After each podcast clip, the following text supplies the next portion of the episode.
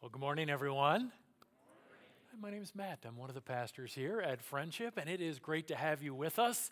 And I just want to say again, thank you to our communications team for putting that video together that introduces the sermon series uh, so well. Really appreciate the time and the effort that they put into that. Uh, speaking of worship, yesterday I had some time before kickoff of the Vikings preseason game. And so I sat down on the couch as my wife was making banana bread, and I began to just play songs about the goodness of God. And as I sat there on the couch by myself, I became what I would call prayerfully overwhelmed by the goodness of God that He has expressed through Jesus as our substitution. I want to give you a minute right now to just prayerfully be overwhelmed by the goodness of God in what He has done through Jesus Christ. So good. Such great love. Such blessing.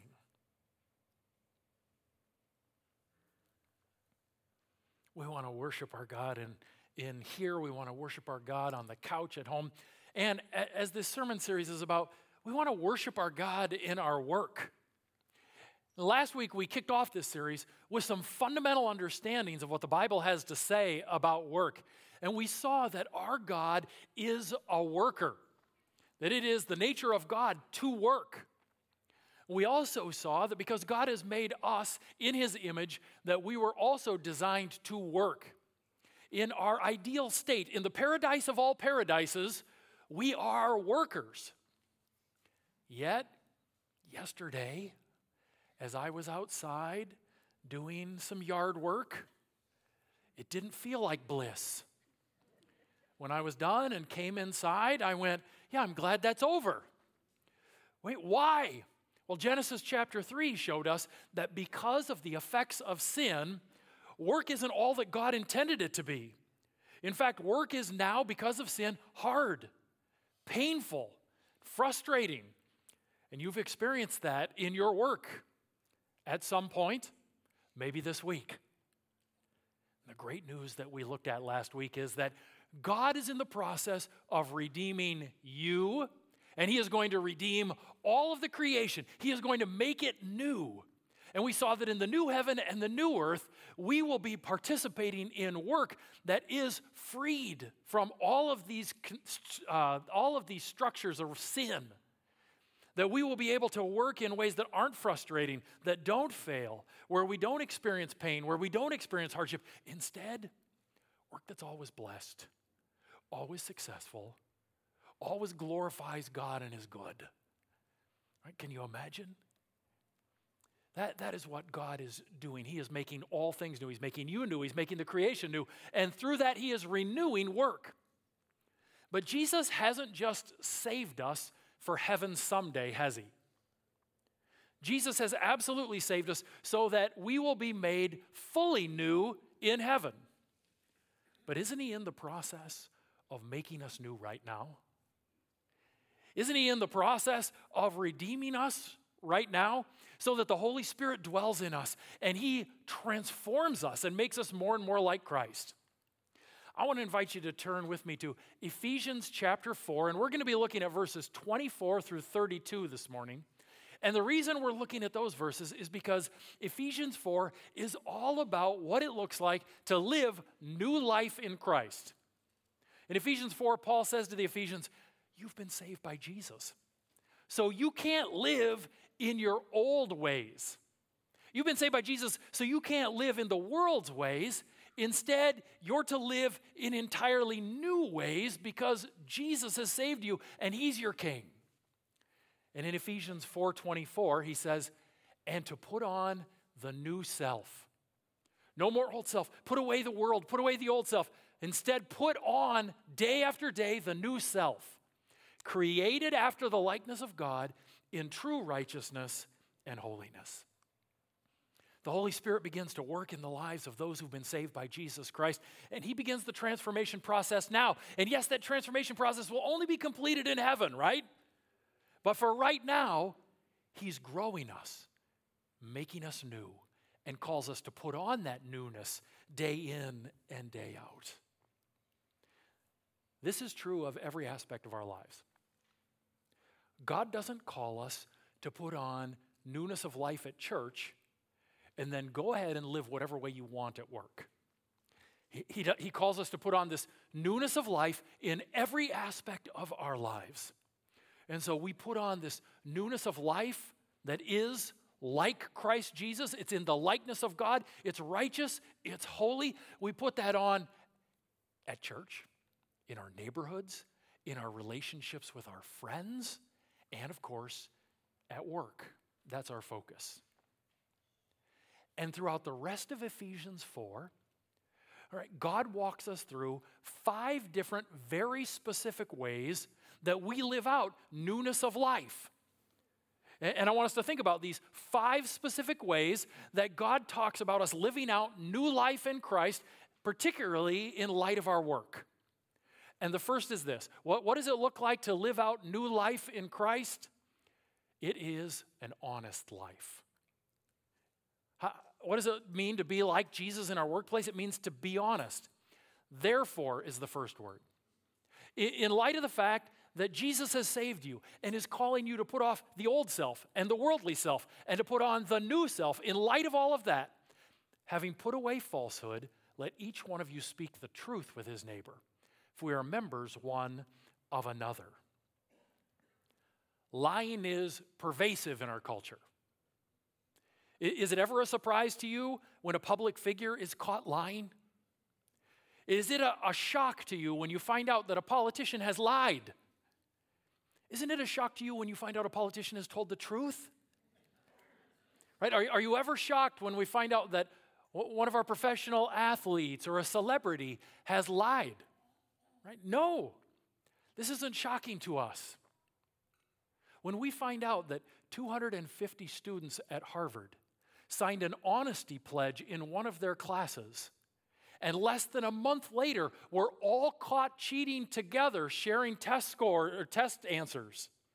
Is that a surprise to us? It's not a surprise to us, is it? It's not a shock because lying is pervasive in our culture. And nowhere is there more lying that takes place than in the workplace. I'm reminded of the old story about the store owner who caught his clerk telling a woman that was there trying to buy something, No, ma'am, we haven't had any for a while, and it doesn't look as if we're going to be getting any soon. Horrified, the manager waited for the customer to leave and went over and addressed the manager and said, Never, never, he snarled, say we're out of anything. Say we have it on order and it's on its way. And then go and order it. Now, what was it that she wanted? Rain, said the clerk.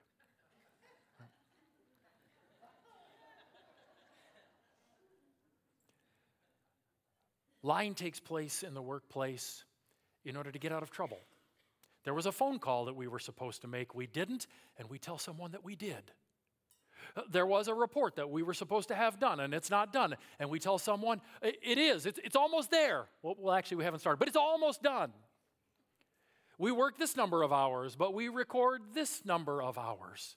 Right? Lying is pervasive within the workspace. Sometimes we lie in order to exaggerate our importance. Numbers get inflated. That's a nice way of saying we lie. Right? R- reports get inflated in order to exaggerate our importance. It is challenging for us as believers when we see lies all around us to not enter in and be a part of that lying culture. It is a challenge for us when we see lying around us to not enter into lies in order to try and keep up. It is a temptation. When uh, 25 years ago, I used to play golf with a guy who regularly seemed to lose 10 to 12 strokes off of his score every time we played. Uh, we, would go out and play, and he would shoot a six on a hole, and later on I would see it was recorded as a five. And this happened on most of the holes. And I felt like I was beating him hole after hole, and we'd get done, and he would have beaten me by five shots. And it was so hard to not start to lose strokes off of my score in order to keep up. And we face that same temptation in the workplace. If lying is the standard in our workplace, if people are exaggerating things, if people are lying to, to get out of trouble, it is tempting to us to go along in order to keep up. But of course, as believers, it isn't our goal to keep up with our coworkers. It isn't even our goal to keep our jobs. What is our goal? Our goal is to glorify Jesus and become more like him. And so we don't give in to those temptations to lie. We never give in to those temptations to lie within the workplace. Uh, about 1700 years ago, there was a guy named Jerome. And Jerome translated much of the Bible from Hebrew and Greek into Latin in a translation that became very important to the church called the Vulgate. And he had a great quote about how important truth telling is within the Christian community and for Christians. He wrote this Lying is indeed an accursed vice. We are men and we have relations with one another only by speech. If we recognize the horror and gravity of an untruth, we should more justifiably punish it with fire than any other crime. I commonly find people taking the most ill advised pains to correct their children for their harmless faults and worrying them about heedless acts which leave no trace and have no consequences.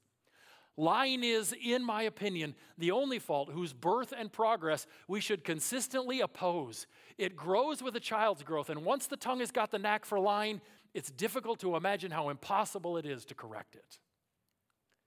As believers, we never want to be a part of this lying culture because we serve a Savior who said He is the what?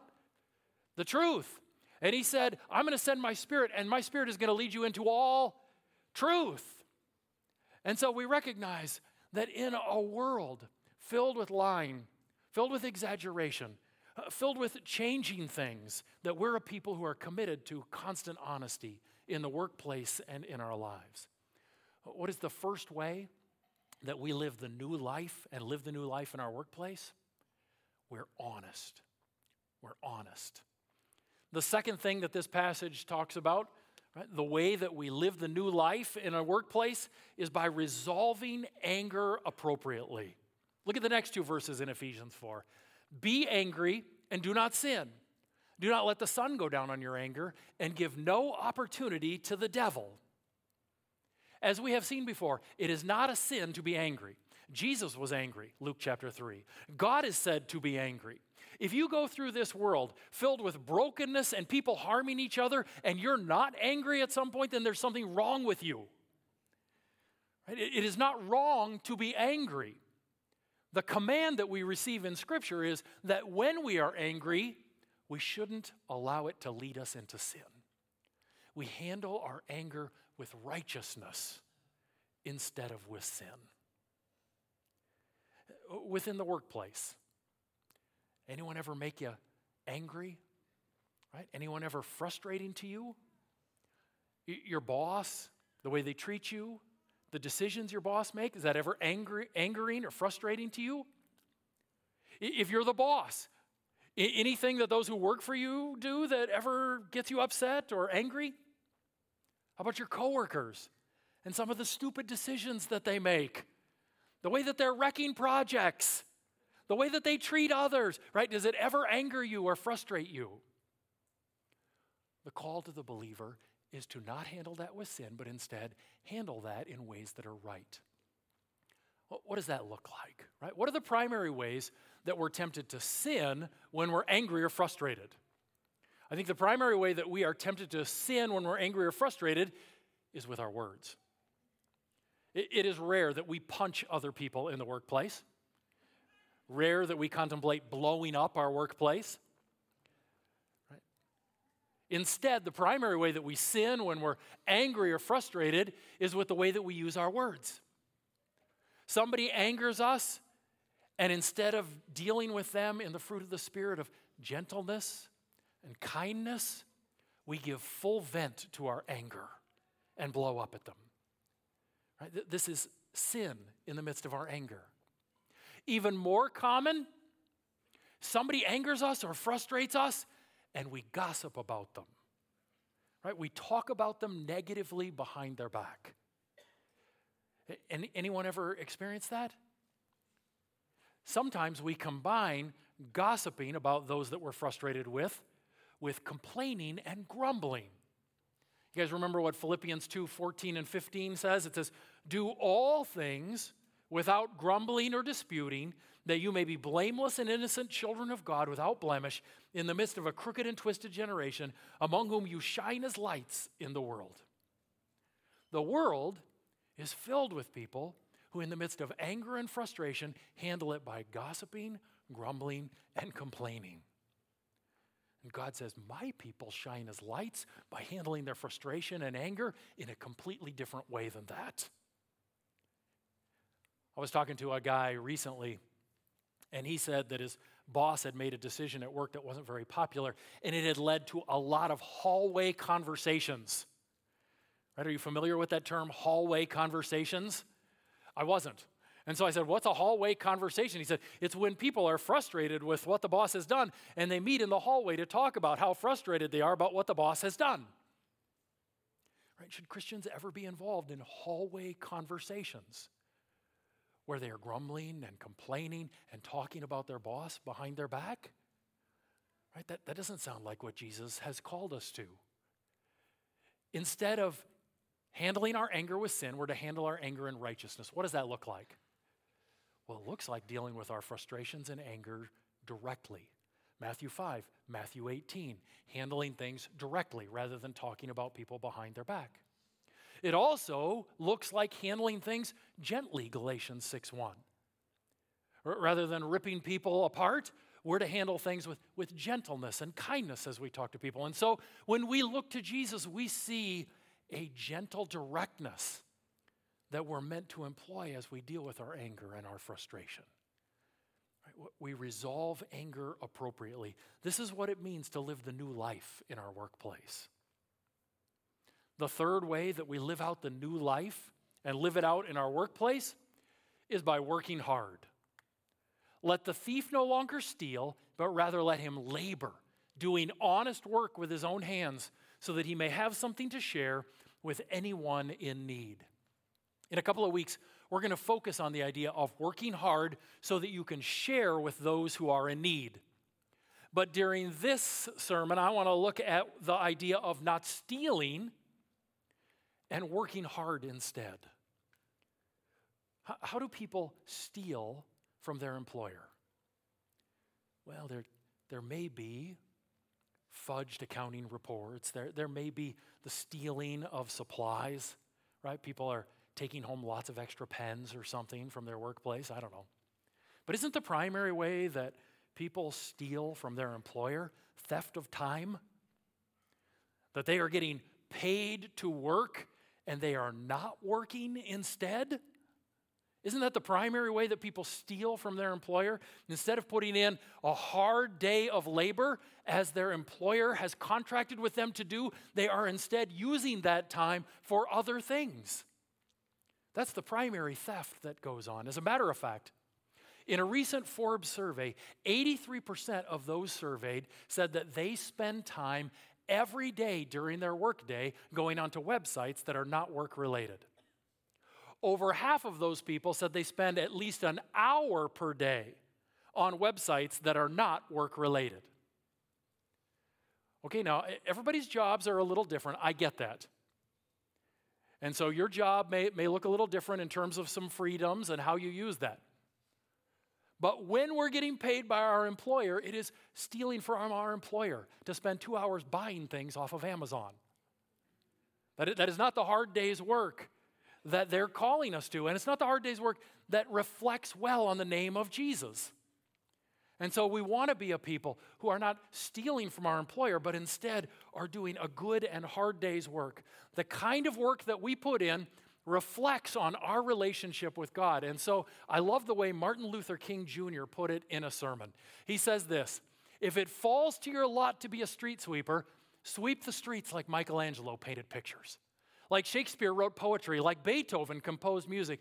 Sweep the streets so well that all the host of heaven and earth will have to pause and say, Here lived a great street sweeper who swept his job well.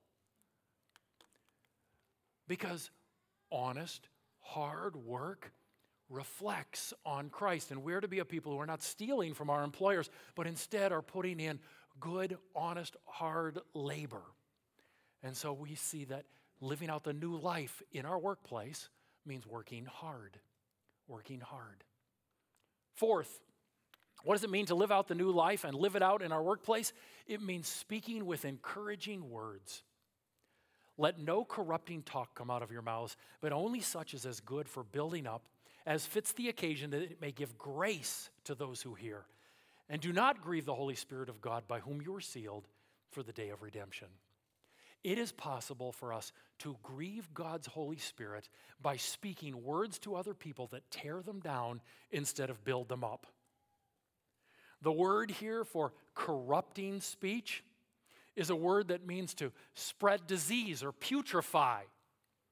We can disease or damage other people's minds and souls through the words that we speak to them. And this says that is never to be a part of the life of the believer. We're never to speak those kinds of words.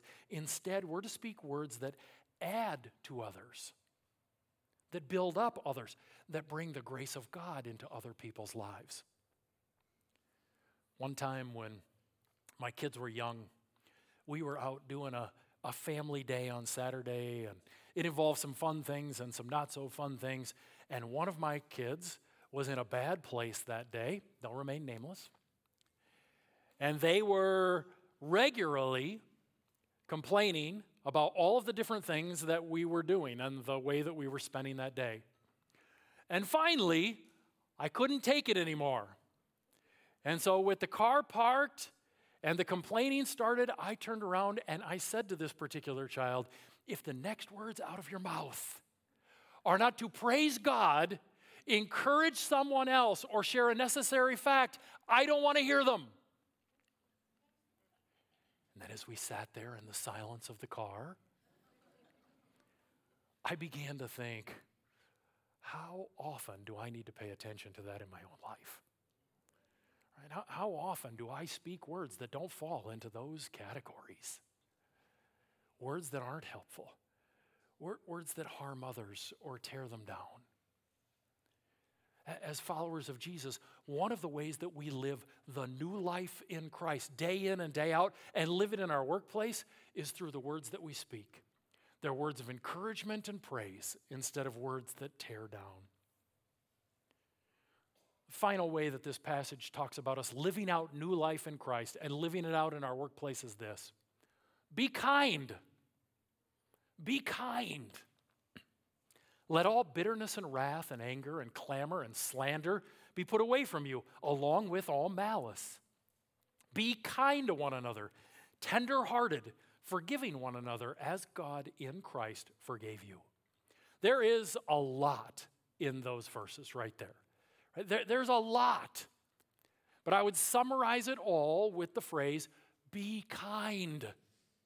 He, he talks about there being uh, bitterness, lashing out at others, slander, malice, clamoring. These things are all the opposite of kindness. And he says these shouldn't be a part of your life, follower of Jesus. Instead, the follower of Jesus is to be someone who is kind and tender hearted, who's merciful towards others. We are to be a people who are kind. And because the fruit of the Spirit are growing in our lives, we should be, as followers of Jesus, people who are growing in kindness. So if you make it to 40 years old and you're a follower of Jesus, you should be significantly more kind than you were at 20. And if the Lord should be kind to you and you live to 80 years old, you should be significantly more kind than you were at 40. Because God's Spirit dwells in you and He lives in you and He is growing kindness in you. Growing that kindness and that love and that gentleness. So important so important that we are the people of kindness in our workplace. I had a conversation with my daughter when she was in the sixth grade that is forever emblazoned in my memory. Well, she initiated the conversation by telling me, Dad, I'm never going to be exceptional at anything. I said, What? She said, I'm never going to be great at anything. She began to then talk about what greatness and looked like and what she was thinking. And she began to list people people who were exceptional in her orchestra at playing particular instruments, people who were exceptional at certain sports, people who were exceptional at school or exceptional in their jobs. And she says to me, Dad, I am never going to be exceptional at anything. Now, I disagreed with her sixth grade assessment. And I suppose at this point, I could have argued with her and just said, Maddie, you're going to be exceptional at sports, or you're going to be exceptional in your grades. but in an all too rare moment, inspired by the Holy Spirit, I did not argue with her. I did not argue with her, telling her, no, no, you're going to be exceptional in the things that the world values. Instead, what I said to her was, Maddie, I live with you day in and day out, and you are exceptional. I live with you day in and day out, and you are exceptional at kindness. You are exceptionally kind. You are a sixth grade girl who's exceptional at kindness. That is a rare animal. You are so kind. And she was unbelievably kind. And she is to this day one of the kindest people that I know. And that's so important. One day, she's going to stand before the Lord. And I guarantee that what will be important to her heart and mind as she stands before the Lord will not be the grades that she got. It will not be how high she jumped. It will not be how well she played an instrument. And it won't be how many promotions she got at work. What is going to matter to her as she stands before the Lord is how she used her resources to show the kindness of God to other people in her life. Right? Our, our society has so many things twisted around and so many priorities messed up. And ultimately, what matters is the kindness of Jesus Christ being expressed to others. And so when we go to work, it is ultimately important that we are the people that everybody looks at and goes, they're the kind person. They're the tender hearted person. The person who, when we drive up in our car, people go, I'm so thankful they're here because they are kind and they are forgiving and they are tenderhearted, and I want to be around them. That's God's call in our life to be the new person that He's made us to be, and that means being kind. Being kind. What, what does it look like to be the new person that Christ has made us to be? What, what does it look like to be that new person at work? It means to be honest, to resolve anger appropriately, to work hard, to speak encouraging words, to be kind. As we think about these things, I want to encourage you to take a picture of them, write them down, and keep that next to you where you work most often. Uh, that may mean where you prepare homeschool lessons. That may mean in your workplace, at your job. That may mean next to the sink where you seem to do an endless number of dishes. Wherever it is, right? I, I want you to write it down, take a picture of it, because this is God's design for what it means to live the new life in Christ. Be honest, resolve anger appropriately, work hard, speak encouraging words, be kind.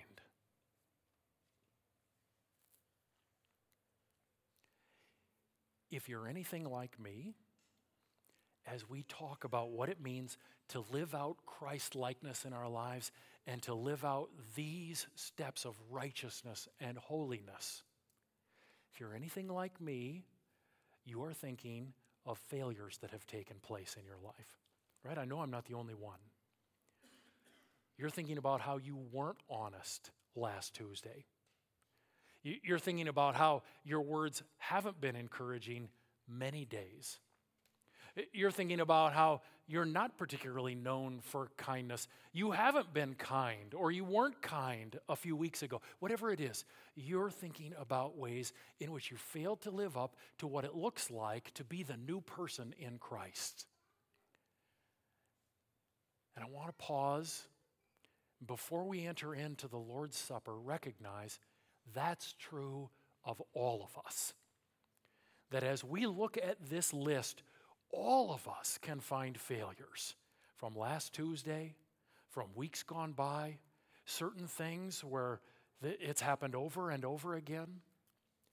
And that as we go to the table, we recognize it is in the midst of those sins that Christ chose to die for us. It is while we were still sinners, not being honest, not being kind, using our words to tear people down, not resolving anger appropriately, using our work time for things that isn't meant. It is why we were in the midst of that wrongdoing, in the midst of that sin, that Jesus chose to go to the cross for us. Our forgiveness isn't because we're perfect in these areas. Our forgiveness is because Jesus is perfect and He's the perfect substitution on our behalf. And that's what we celebrate at this table.